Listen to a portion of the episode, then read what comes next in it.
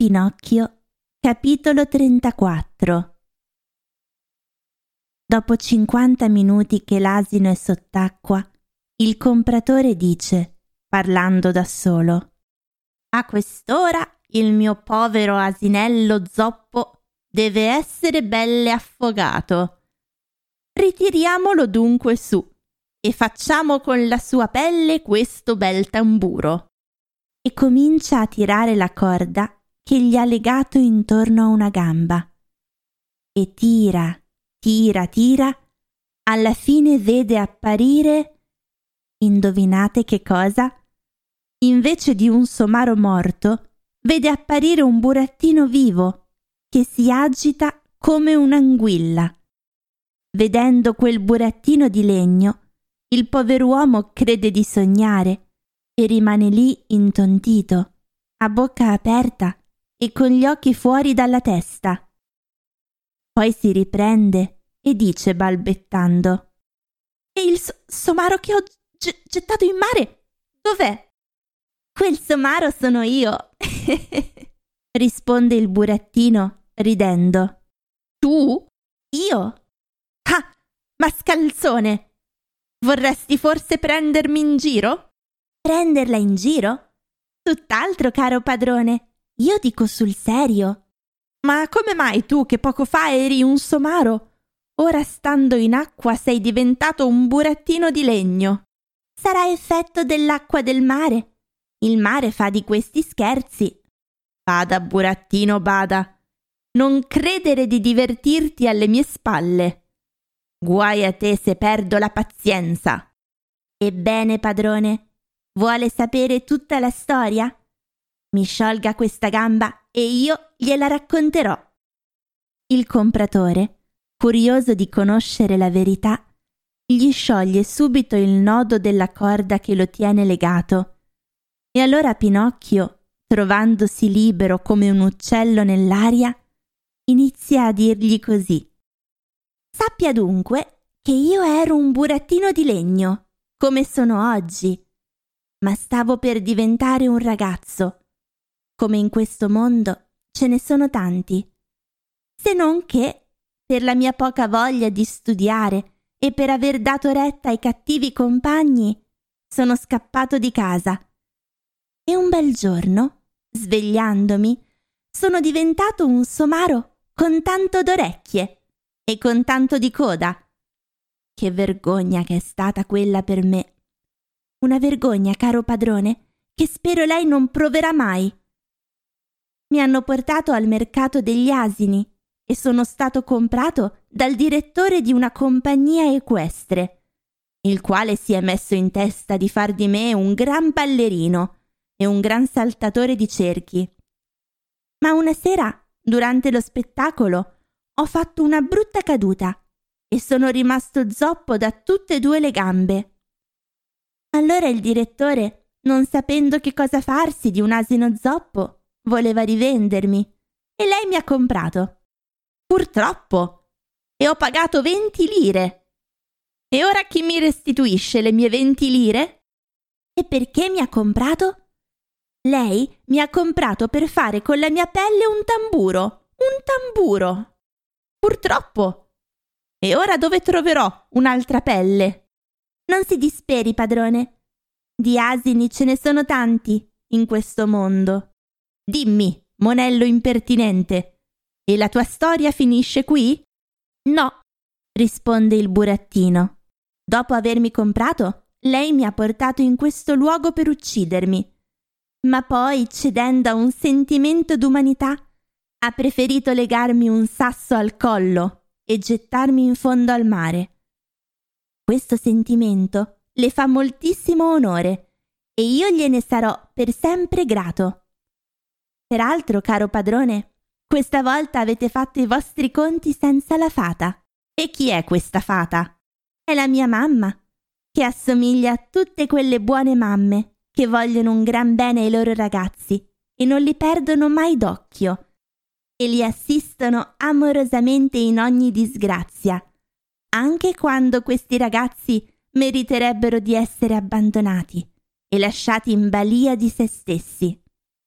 Dicevo dunque che la buona fata, appena mi vede in pericolo di affogare, manda subito intorno a me un branco infinito di pesci, i quali, credendomi davvero un asino belle morto, cominciano a mangiarmi. E che bocconi che fanno! Chi mi mangia le orecchie, chi mi mangia il muso, chi il collo e la criniera, chi la pelle delle zampe, chi la coda. Da oggi in poi, dice il compratore inorridito, giuro di non assaggiar più carne di pesce. Sarebbe orribile aprire una triglia e trovare dentro una coda di asino. Io la penso come lei, risponde il burattino ridendo. Del resto, quando i pesci finirono di mangiarmi tutta quella pelle d'asino che mi copriva dalla testa ai piedi, arrivarono alle ossa, o per meglio dire, arrivarono al legno, perché, come vede, io son fatto di legno durissimo. Ma dopo i primi morsi quei pesci ghiottoni si accorsero subito che il legno non è ciccia per i loro denti, e nauseati da questo cibo indigesto, se ne andarono chi di qua, chi di là, senza nemmeno girarsi per dirmi grazie. Ed ecco come lei, tirando sulla fune, ha trovato un burattino vivo, invece di un asinello morto. Non mi importa della tua storia, grida il compratore imbestialito. Io so che ho speso venti lire per comprarti e rivoglio i miei soldi. Sai che cosa farò? Ti porterò di nuovo al mercato e ti rivenderò a peso di legno stagionato per accendere il fuoco nel caminetto. Mi rivenda pure. Io sono contento, dice Pinocchio. Ma dicendo così fa un salto e schizza nel mare.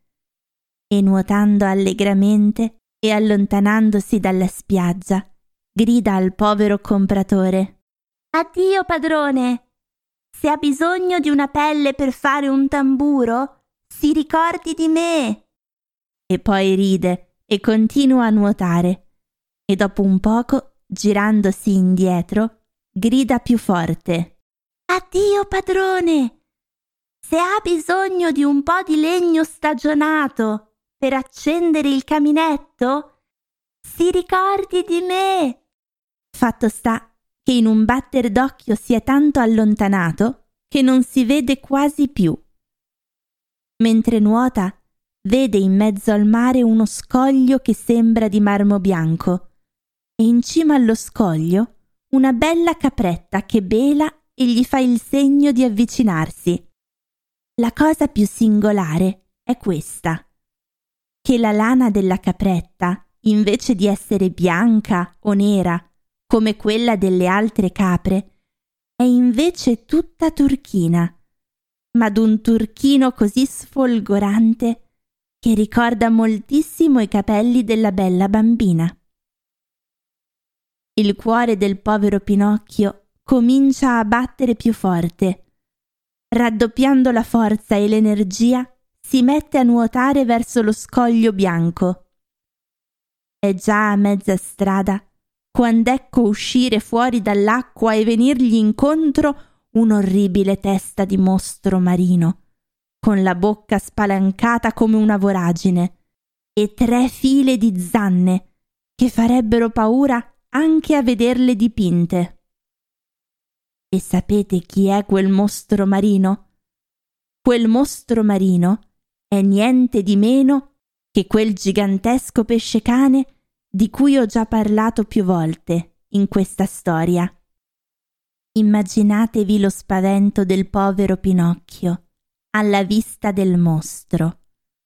Cerca di scansarlo, di cambiare strada, cerca di fuggire, ma quella immensa bocca spalancata gli viene sempre incontro con la velocità di una saetta.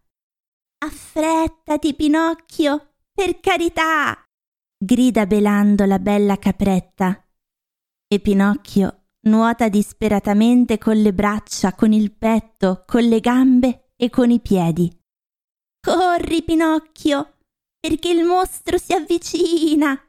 E Pinocchio, raccogliendo tutte le sue forze, raddoppia la velocità. Bada, Pinocchio, il mostro ti raggiunge!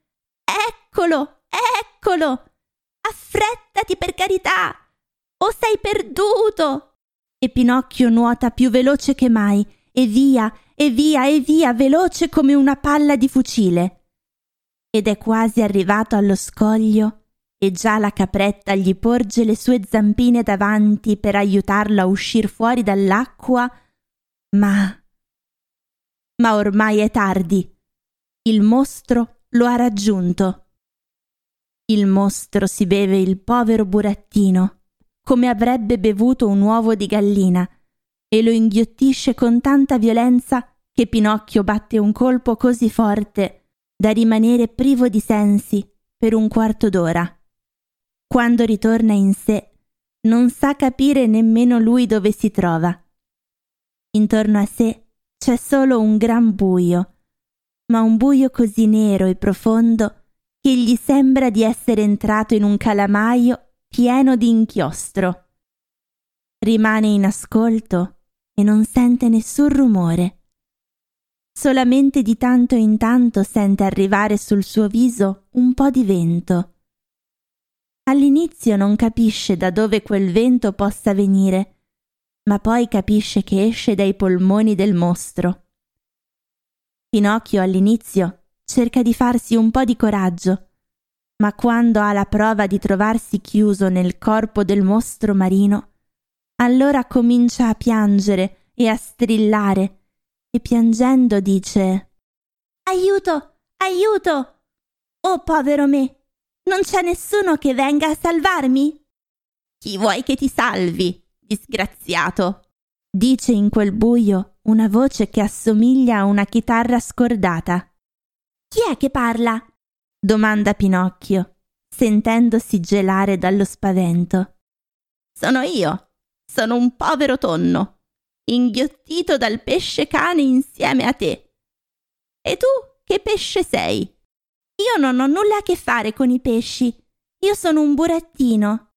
E allora, se non sei un pesce, perché ti sei fatto inghiottire dal mostro? Non sono io che mi sono fatto inghiottire, è lui che mi ha inghiottito. Ed ora che cosa dobbiamo fare? Rassegnarci e aspettare che il pesce cane ci digerisca tutti e due. Ma io non voglio essere digerito, urla Pinocchio, ricominciando a piangere. Neppure io vorrei essere digerito, aggiunge il tonno. Ma io sono abbastanza filosofo e mi consolo pensando che quando si nasce tonni c'è più dignità a morire sott'acqua che sott'olio. Sciocchezze! grida Pinocchio.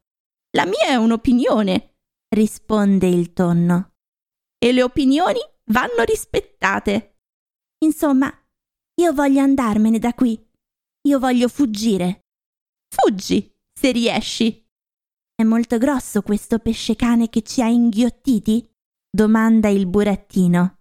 Figurati che il suo corpo è più lungo di un chilometro, senza contare la coda. Mentre parlano al buio, a Pinocchio sembra di vedere lontano lontano una specie di luce. Che cosa sarà mai quella luce lontana lontana?